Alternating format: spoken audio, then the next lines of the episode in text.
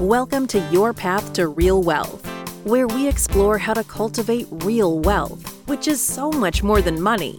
It's the sum quality of our values, relationships, health, sense of purpose, time, charitable giving, legacy, and more. Your path to real wealth begins now. Welcome one of the show's hosts, Jeff Brimhall with Blue Barn Wealth. In this episode, we're going to learn about Jeff from Jeff.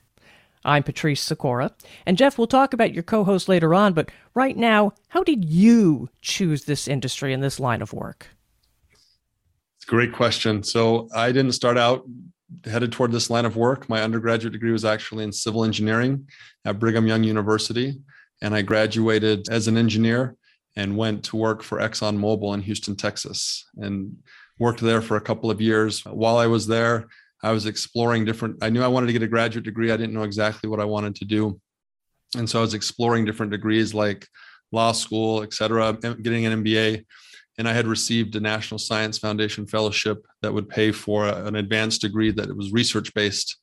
And so that was a consideration because it's a great benefit and, and great opportunity and help fund uh, graduate school for me. And so, in addition to those programs, I also considered other ones, and uh, such as getting a PhD.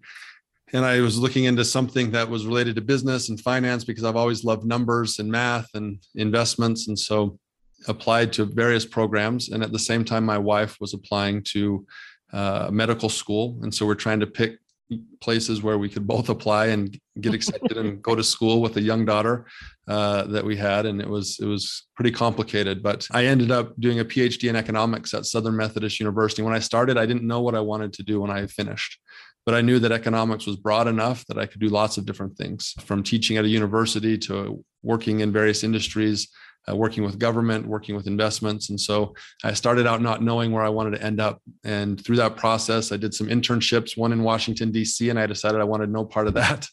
and I also worked in with an investment firm uh, as an analyst. And I thought that was very intriguing but I was missing out on the human interaction. And so th- then I, I got a scholarship to go to a, a financial planning at uh, actually national uh, NAPFA, National Association of Personal Financial Advisors conference in San Antonio, Texas. And I went there and I, I loved it. And I loved the idea that I could not only do investments, but I could also help people uh, reach their long-term goals and, and be an influence for good in their life and help them get good, solid financial advice and not be taken advantage of as many people are in the financial services world. And so that started a path uh, for me at that point to, you know, develop the skills and have the experiences I needed uh, to become a financial advisor and get into to, into this space.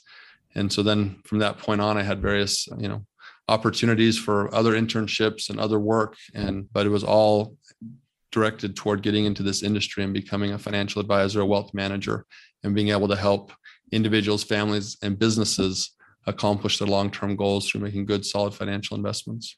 That is certainly a circuitous route that you took. Not the have, typical one. No, no. And yet I'm surprised the more I talk to financial advisors, many of them have a background in engineering and they miss the personal interaction.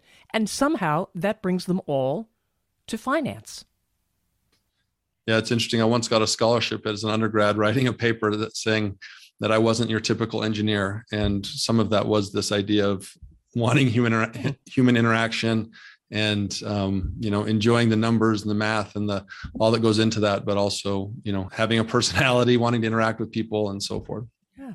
Well who is your ideal client? Who do you want to work with? That's a great question. There's so many wonderful people out there that we we'd love to work with. And what what we look for as a firm is purpose inspired people. For us, we believe that wealth is more than just money. And we want to help people accomplish you know their purpose in life. And so we look for people who have a purpose who want to use their wealth to do good and uh, want to make a difference. And those are our ideal clients. We you know that it's not a requirement to work with us by any means but if we're talking about an ideal client we love to work with people who who want to do use their wealth to benefit their family, benefit the community, and um, use it to do good. So, do you find yourself having to do education, client education, or do most of your clients come and say, "I know what I want, and this is how I want to do it"? No, client education is a huge part of what we do. So my two partners and I, we all have experience teaching at the university level, and we all have PhDs. And you know, education for us is critical. And you know, clients come with all different levels of understanding about investments and about uh, different financial concepts, but uh, we believe very strongly in continuing to educate our clients. We want them to know why we're making a recommendation that we're making, why we're recommending a specific investment, how it fits into their overall portfolio. And so I, I think one of the greatest, you know, services that we provide is to educate our clients. We specifically try to talk at their level and not try to make ourselves sound smarter or better or anything like that, because that's certainly not the case. We want uh, them to feel comfortable asking any questions that they have. And sometimes people feel like this sense of I should know that already. I'm kind of embarrassed to ask, and I don't understand how that works. What is a mutual fund? How does it work? And and so we try to help people feel comfortable that they can ask any question, and we'll help answer it and explain it to them in a way that makes sense.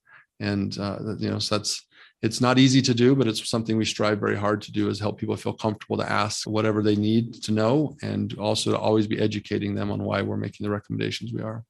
Now you opened the door. You mentioned your your uh, partners there. Tell me about your co-host, the other pre- people we'll be meeting later on in these podcasts. Yeah, so Benjamin Cummings is a partner of mine, and he'll be the co-host of of the podcast. And uh, he has a great background, and he'll be able to share it on a future episode. But he's done a lot of a lot of interviewing of hosts or guests, and and hosting uh, things like this. Uh, and uh, he also is the director of the master's program at Utah Valley University, uh, wow. personal financial planning program. Very smart very gifted individual. Uh, my other partner is named Hiram Smith, and he'll be, we'll have another episode where he can introduce himself, but uh, he has a PhD in personal financial planning as well, a CPA, and he's been doing this a long time. We work really well together. We feel like we complement each other really well. And for us, it's not like clients are just clients of mine or Benjamin's or Hiram's, but they're clients of the firm and they get our best thought as we think about the clients. And so if I have a question or think that Hiram or Benjamin can help in some way, I reach out to them and we talk about specific clients and situations. And it's, it's a really great team and a team that we're looking to expand and bring on additional uh, advisors that can add value and complement, you know, the core. So. And as you mentioned your partners' names, you get a little smile on your face there. You guys, how far back do you go? 2017, fall of 2017, we merged together, the three of us. And so there's a long story behind it, which we can share on a different episode. But uh, it's been fun to come together and share all our ideas and tr- grow this business and um, you know try to build something that's different build something that provides unique uh, value proposition to clients and uh, where we feel like we can offer you know real value how do you acquire new clients how do they come to you well, uh, up to this point, it's primarily been word of mouth, referrals from other clients. We also, uh, you know, have some associations with some uh, professional associations like the National Association of Personal Financial Advisors, NAPFA, where we get some referrals, and the Financial Planning Association. I served for a couple of years as the president of the Utah chapter of the Financial Planning Association, and um, then the the chairman after that. And so through that association, others we get some referrals there. But primarily up to this point, it's been word of mouth, and we look forward to you know start with this podcast and other things to try to get the word out there because we believe that the more people hear about us the more that we can help uh, them with their finances. So, are you active in the community? Definitely active in the community. We one of the things we believe not only that makes our life better, but our clients' life better is to give back and to be generous. And you know, part of that is with our time. And so I, I try to do that. I teach a little primary class at church, uh, some eight year olds. I was just teaching on Sunday yesterday. And then uh, I'm a coach of a baseball team right now. And whenever I can, I try to coach uh, my own kids and other kids in the community. I've coached football and basketball and various things. It's a lot of fun for me to be involved and to help give back to the community. Have you played those sports yourself? Yeah, I, that was a big part of growing up for me was playing sports, and that was that was my hobby and um, I played a year of college football at Weber State University and played in high school football, basketball, and baseball, and only those three because like there was enough time to play others. But uh, I love sports, anything with a ball. Uh, I love to play. I'm not that good at golf, which is surprising for, my, for a financial advisor. But other than that, I'm, I try to compete in any other sport. So, well, golf aside, when you're not working, what do you do for fun?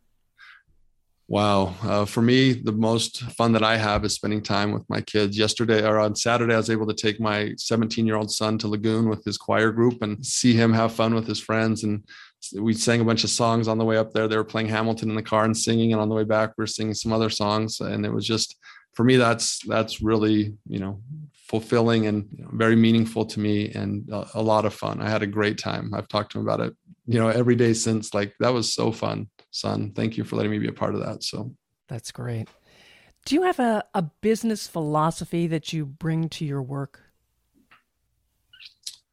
Well, business philosophy, I think, um, you know, for our firm as a whole, and for me specifically, is to, you know, do what's best for our clients, to put our clients first, and to always be learning so that we can add uh, you know add value and keep up on any updates or things that are going on. But the whole philosophy behind everything we do is you know to put our clients first and to you know do what's in their best interest. Mm-hmm. is there one thing you recommend most to clients and even to family and friends too? One thing?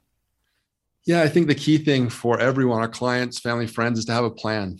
Like let's let's put a specific plan in place whether that's working with us or not but put a specific plan in place for your you know long-term future. And that's not just with your finances but in general.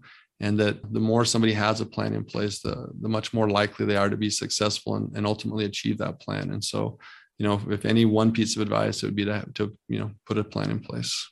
Well speaking of a plan if you had all the money in the world what would you do Wow, what a responsibility. Um, mm-hmm. I think, you know, if I had all the money in the world, I'd, I'd really want to give back and I'd look for opportunities to try to help people in the community and people in the world in general. Uh, there's so many uh, difficult things going on right now and people suffering all over the place. And I, I would, I would want to use that money to do good uh, at one point we considered you know I, I, considered when i first started the company on my own uh, before i partnered with my partners i considered calling the company force for good financial because i wanted to create this uh, group of people who were doing good in the world and they were a collective force for good in the world. And and if i had all the money in the world that's what i would want to be as a, a true force for good at, at, making the world a better place and at alleviating you know difficulties. Uh, obviously just giving people money and not letting them earn it isn't uh, good for anybody i don't think. I think people need to earn their own success but fig- figuring out ways to help them do that and facilitating that is, is certainly what i would try to do. Jeff having all the money in the world is quite the responsibility. You're absolutely right. Let's take that a step further Tell me one thing most people don't know about you. Oh, so much. Uh, I thought maybe um, I've run two marathons. That's something that people may not know about me. That's a great accomplishment. And uh, I mentioned that I played a year of college football, but one thing people may not know is that I also tried out for an arena football team, the Dallas Desperados. I wasn't quite done playing football, and I thought maybe I'd give it another shot. And so um, I got down to the last 10 quarterbacks available, and we they had us throw to some receivers, and they said, "Okay, we'll give you a call uh, if we're interested." And that was about 20 years ago, and I'm still waiting for the call uh, to come in. Let me guess. I think you might give it a second thought right now, right? No, no. If they called, I would go out and give it a shot. But whoa, I like to play football. It's a lot of fun. I guess you do. I guess you do. Well, what's your idea of success then? Getting out there and playing football for the Desperados? No, that would just be a fun thing and and uh, a good story to tell. But I think you know my idea of success is to have a wife and kids who love me and enjoy spending time with me, and to help as many people as I can to really become their best self. And you know those two things are, are really how I would you know want to be remembered and and how I would define success if I'm able to do those two things. So, well, then this rolls right into what's your proudest achievement. You sound like you've accomplished quite a bit, but what is your proudest moment? Whew, my proudest moment, I think. Uh, for me, my proudest moment, it's not necessarily a moment per se, but the fact, you know, I have five kids and having those five kids and helping them develop their talents and reach their potential that's you know i think that's what brings me the most joy makes me the most proud and do you have a oh, a motto or a mantra something you say to yourself to stay focused and on track Yeah, it's uh I'm trying to come up with a shorter way to say it or like maybe a catchphrase to say it, but it's a phrase that I've shared with with my family and, and that I try to implement myself and it's become who you were sent here to be. So I don't know how to make that shorter, but that's what I try to think and and how I try to approach life is become who you were sent here to be. Tell me more about that. Well, I just think you know I have a purpose in life. I think everybody has a purpose in life, and uh, you know we're we're here for a reason to learn things, to help others, to develop ourselves. And I think that if I you know am intentional about how I live my life, and if I you know put forth the effort, that I can become you know who that is. So I can I can accomplish my purpose, and ultimately become who I was sent here to be. And in another episode, we'll go more in depth into this, but you also have a I don't know if this is the the logo or motto for you, for your firm, but live within your meaning.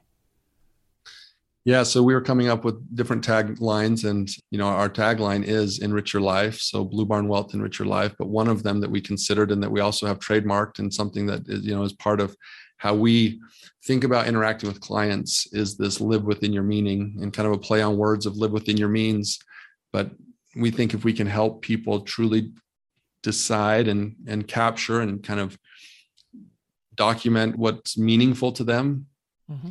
And we can help them be intentional and make decisions uh, that uh, allow them to live in a way that helps them accomplish what's most meaningful to them that you know that's the greatest service that we can provide so that after they've been a client of ours for however many years they can look back and be like wow, I've done the things that are most meaningful to me and I've become the person that I want to be. And so live within your meaning is kind of capturing all of that in a in a play on words that is helping people remember the bigger picture and the idea of first let's determine what is meaningful and then live in such a way that I become that. How can listeners reach you, Jeff?